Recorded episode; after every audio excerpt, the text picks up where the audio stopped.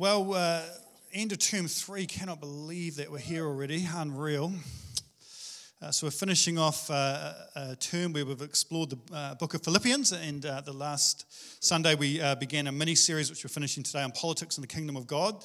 And uh, as I said last week, we, are just going to do this every election cycle, um, just just to keep sure, just to keep kind of tabs, just to take a bit of an inventory about where we're at in terms of a healthy engagement with politics as a follower of Jesus. All good?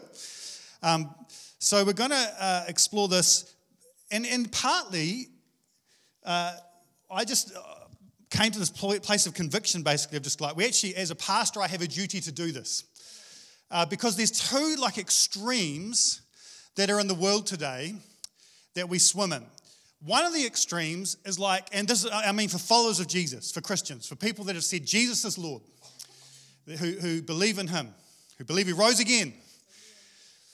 So there's these two extremes. So you've got one extreme where uh, there's a sense of like unbelievable passion for the political process, like fervent passion.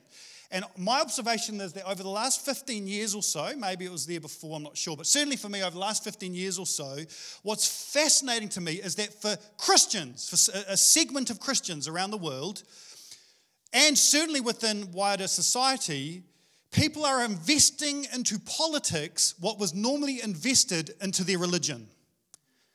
So, what I mean by that is that people are finding ultimate meaning, they're finding community, um, where's the next slide, Ramon?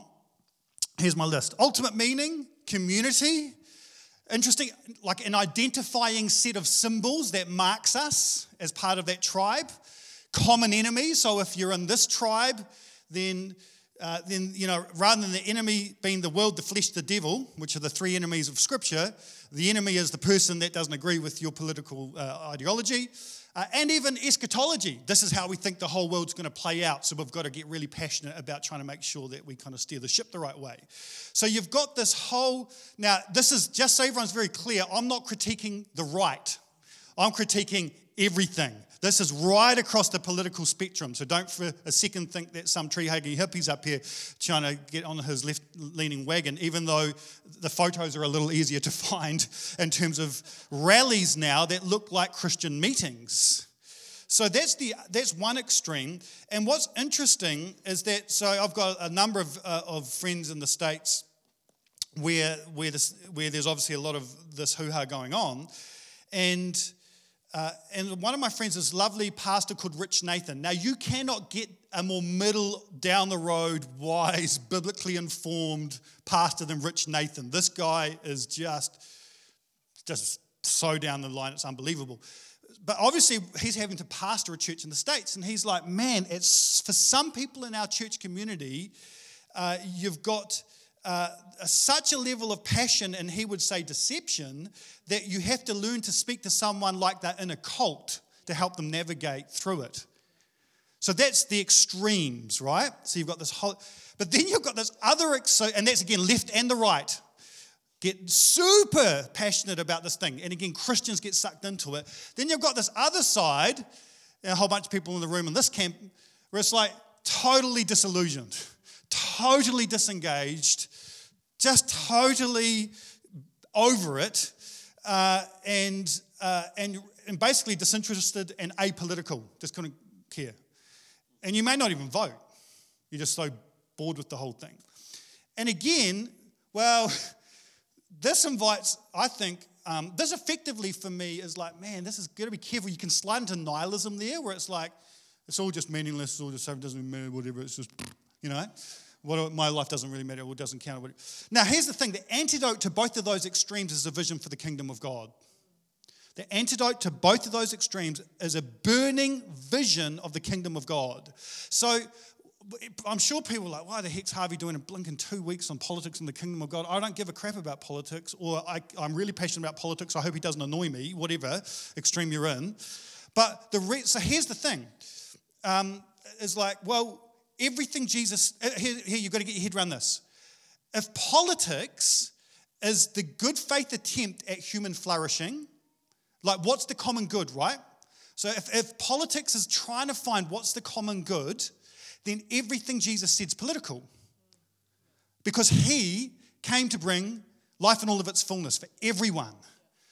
And how does that happen? Under the rule and reign of God in his kingdom.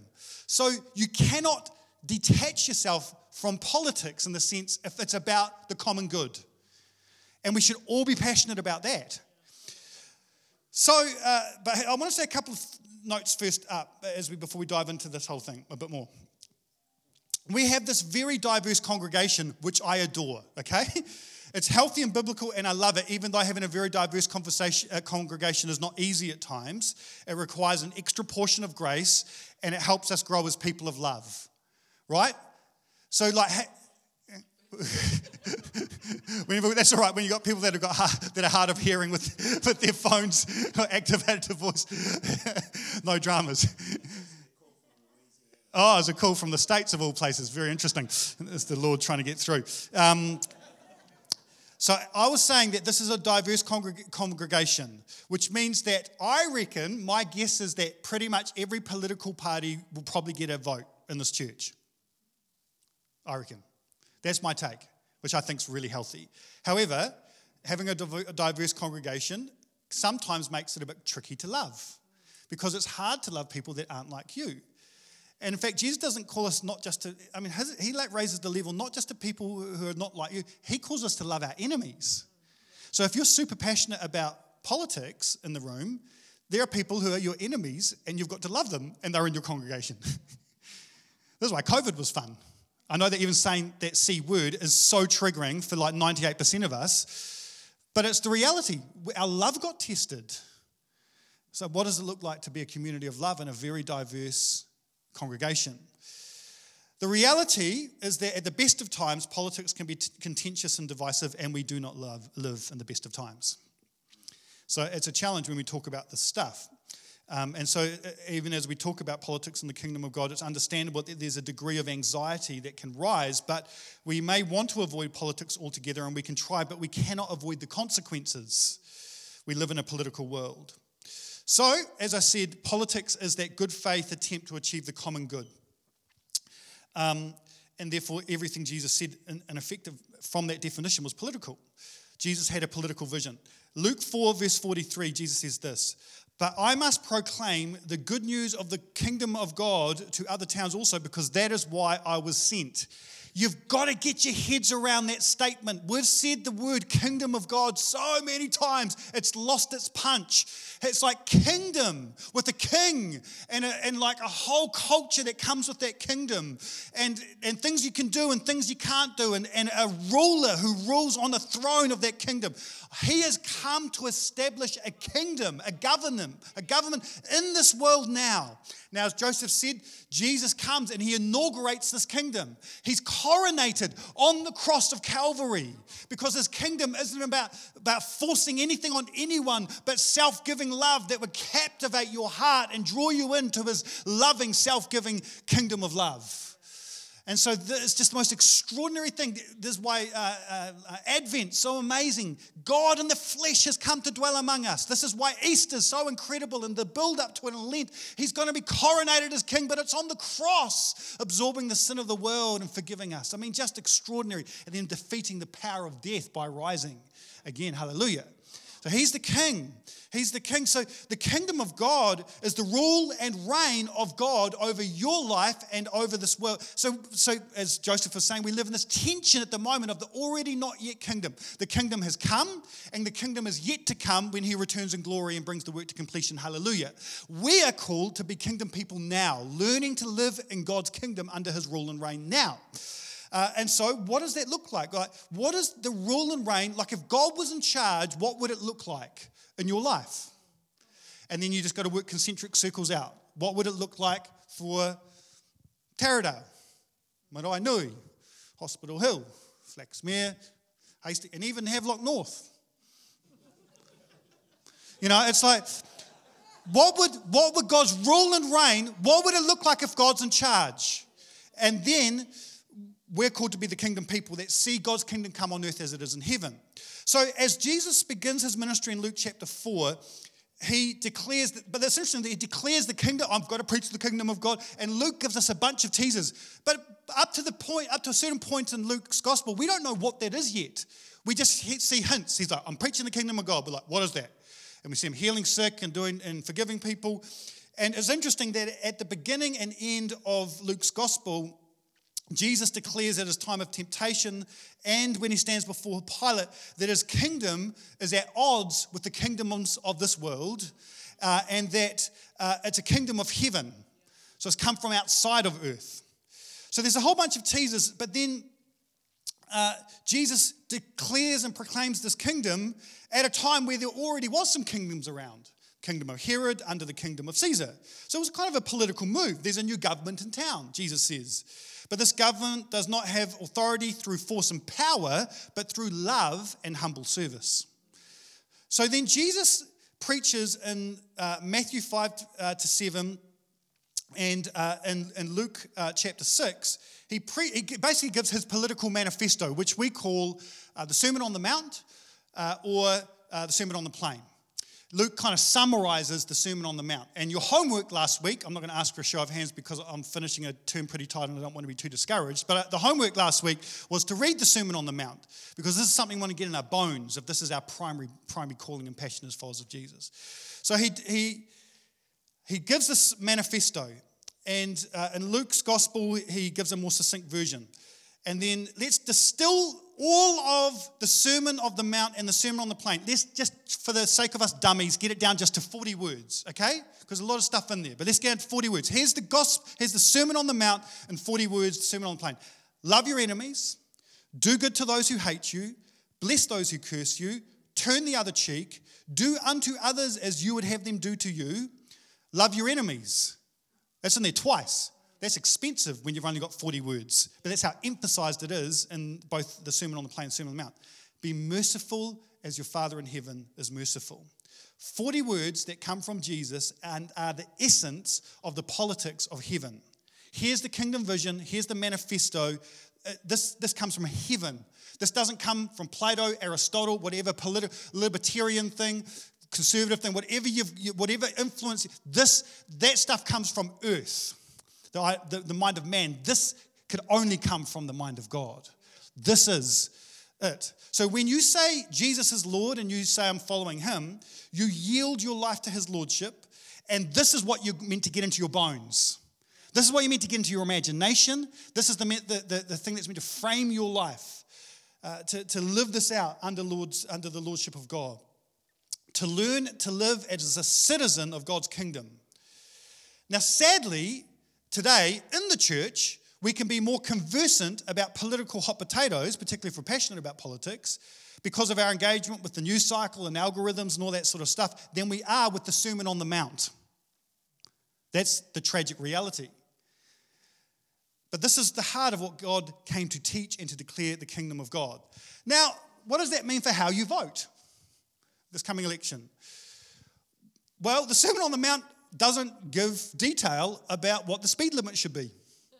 It doesn't uh, tell you what's going to be best in terms of healthcare or education, the care of the poor, the environment, the immigrant, all these issues that probably should be priorities for Christians. It doesn't, doesn't give us that sort of stuff. It may inform things, but it doesn't give us the particulars. There's a whole lot we need to work out in terms of literally who we're going to vote for. So that means, and Joseph said this week, last week, I'm just going to underline it. Listen, you are free to embrace whatever politics seem best to you in terms of your passion and whatnot. But here's the thing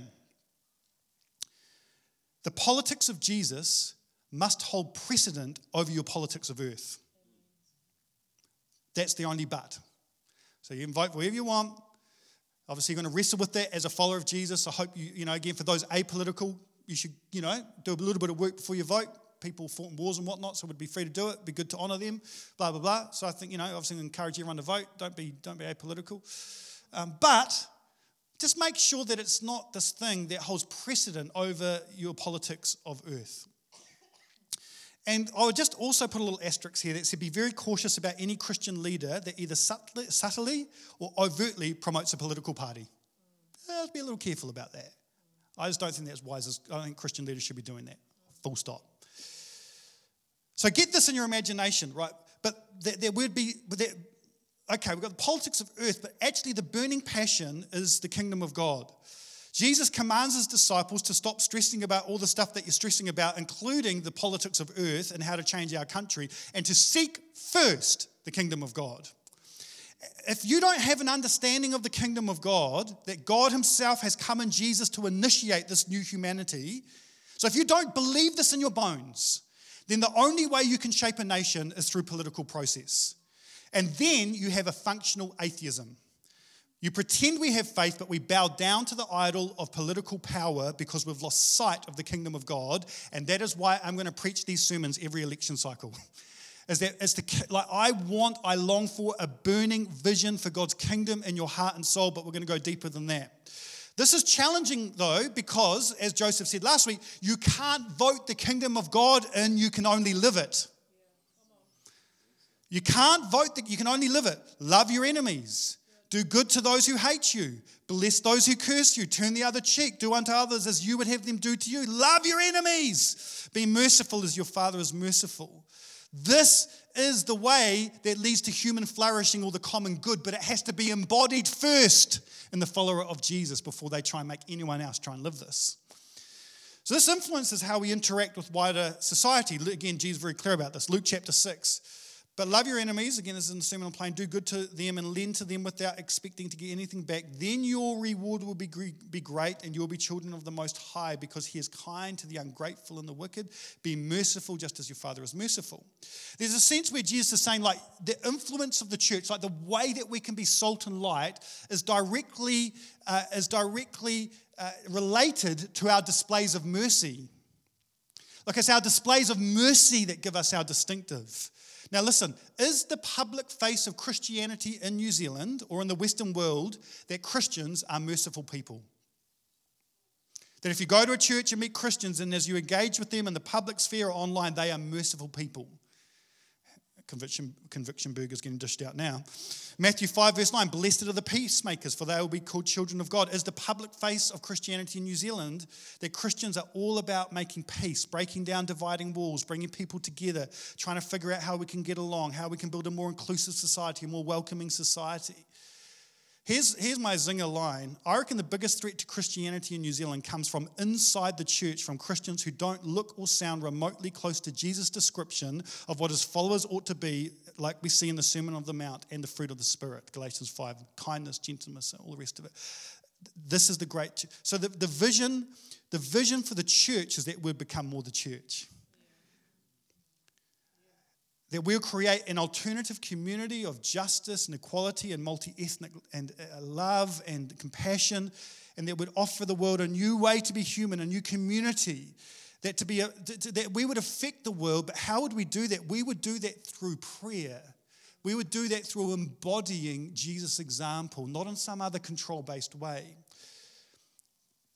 It's interesting, John Mark Comer says this that, that in the Bible, we don't see the Old Testament vision of justice, which is super, super strong and clear.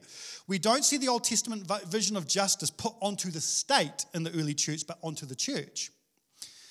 So we don't have to invest our energies to get the state to act more Christian. We have to we have enough work on our plate just to get the church to act more Christian and listen to this. He says, the teachings of Jesus and the book of Acts, he says, so little is said about the gross injustice of the Roman Empire. Have you thought about that? Like, we think our politics got a little crazy over the last couple of years. Try the Roman Empire, baby. You don't even get to vote. You just got to deal with it. They say jump, you say how high. And if you don't jump, well, enjoy crucifixion, mate. It's going to be fun. So little said about the gross injustice of the Roman Empire. Listen, it's a glaring and intentional omission, and the silence is designed to say something.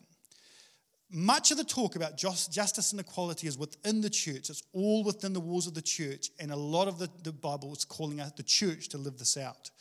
This is the thing, this is why I get passionate about this politics and the kingdom stuff, because I'm like, this, this is this moment where we get to recover our identity and get a burning passion in our bones that we would be like salt in this, like flavoring this wider society.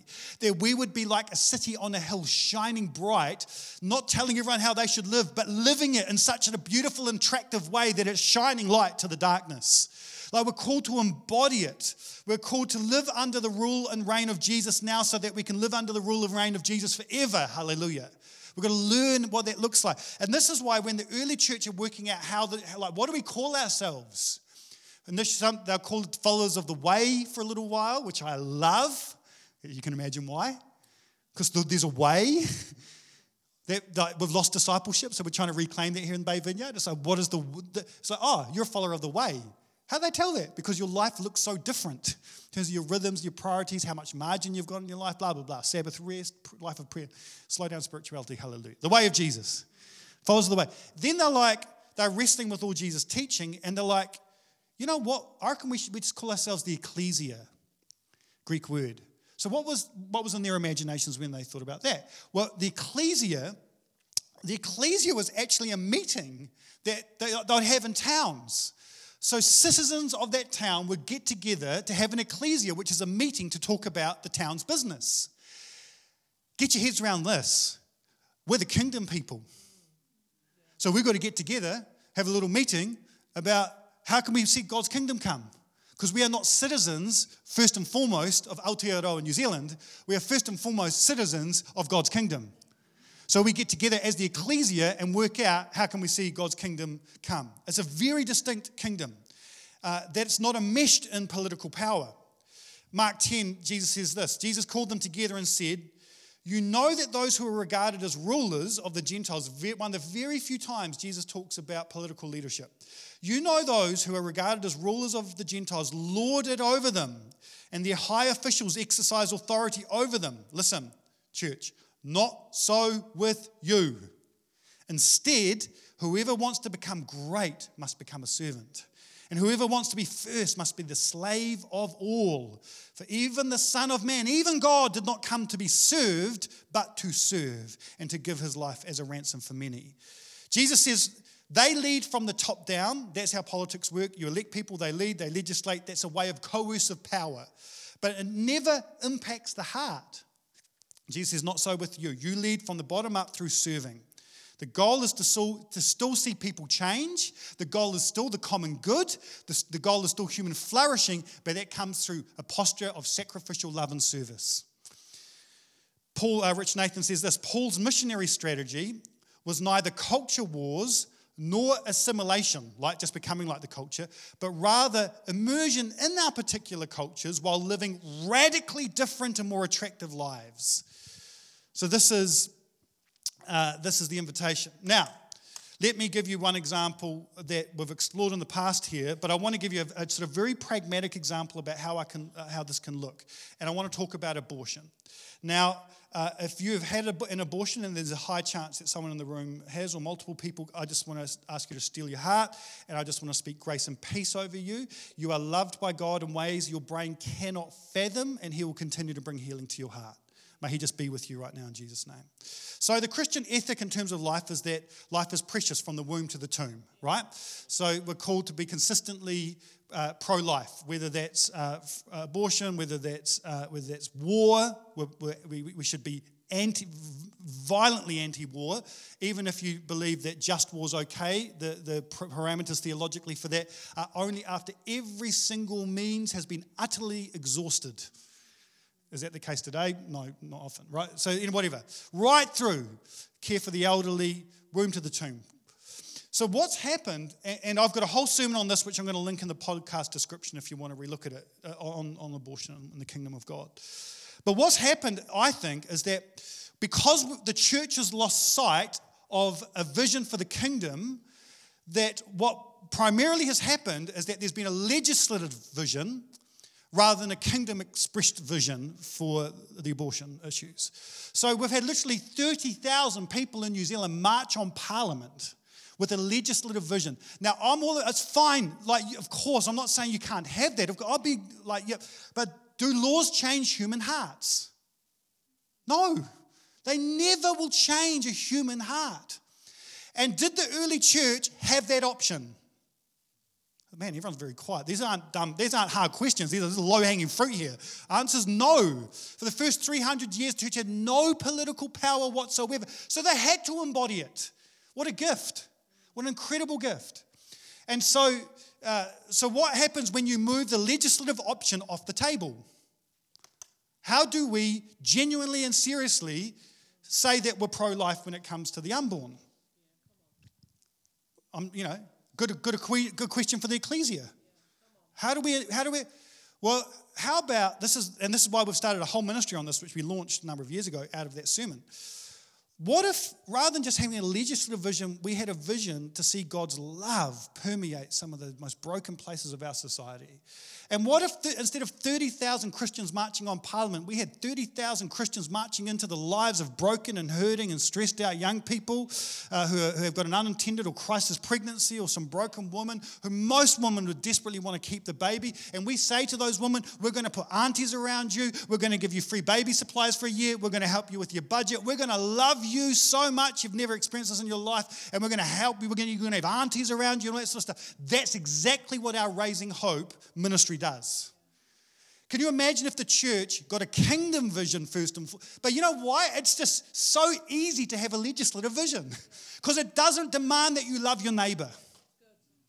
That, requires nothing of you. It's so easy to march down a street holding a placard. It's so much more challenging to be consistent in your love with someone that's difficult to love because they're broken. What does Jesus call us to? He calls us to love our neighbor. He calls us not to be religious people that walk past broken people on the side of the road, but to pick them up and to care for them and to tend to their wounds. And here's the thing you know what Jesus called people who had expectations on how that people were meant to live, but did nothing to help them live it? Pharisees. So if we have just a, like honestly, I, don't, I care less and less about what your what you, you think the country should be doing, and I care more and more about your embodied response to said issue. I honestly, I'm just so tired of it. It breaks my heart. What's happened to the church that we've got only a legislative vision on kingdom issues? This is that's political idolatry, and we need to repent. And we need to be the ecclesia again, who are the kingdom people, who, who march into broken places in, cruciform, in the posture of cruciform love and we pour our lives out for others. And that's why I'm going to preach these message, messages every single election cycle. Yes, we're going to do our research. Yes, we're going to vote. But honestly, my hope is not in some political system or, or, party. My hope is in the King of Kings and the Lord of Lords, and on his government shall be his shoulder. And, I, and my passions for the kingdom of God. And so here's the dream is that uh, what I think God wants to do as we as we had this little corridor this morning, is I just like his burning desires that, that his kingdom would come. Like that's what Jesus wants for the world. And then one day he'll return in glory, hallelujah. But we're called to embody that future reality in the present now. That's 101 Christian theology. We're called to see God's kingdom come on earth as it is in heaven. Lord, let it be. And so my prayer this morning because I'll just finish with this, and I'm way off, I'm way off notes here, which is super risky on a politics talk, but whatever. But here's my thing. I reckon the things that, that if, you, if, you're, if you're particularly passionate about the political stuff, I reckon it's because there's a calling underneath that that's a kingdom calling that needs to be expressed in some way. And my dream is that there'll be a, a fresh sense of passion for God's kingdom and a fresh ownership about what that could look like. So if you're passionate about something, most of the time that's a, that's a calling from God. But what does it look like to embody the response rather than just have a legislative or political vision for that? Nothing wrong with it. It's got to be in its right place, right?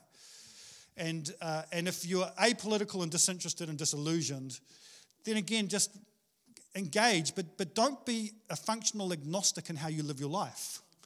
Get the kingdom of God in your imagination and in your bones and in your heart and work out how you can spend your life well.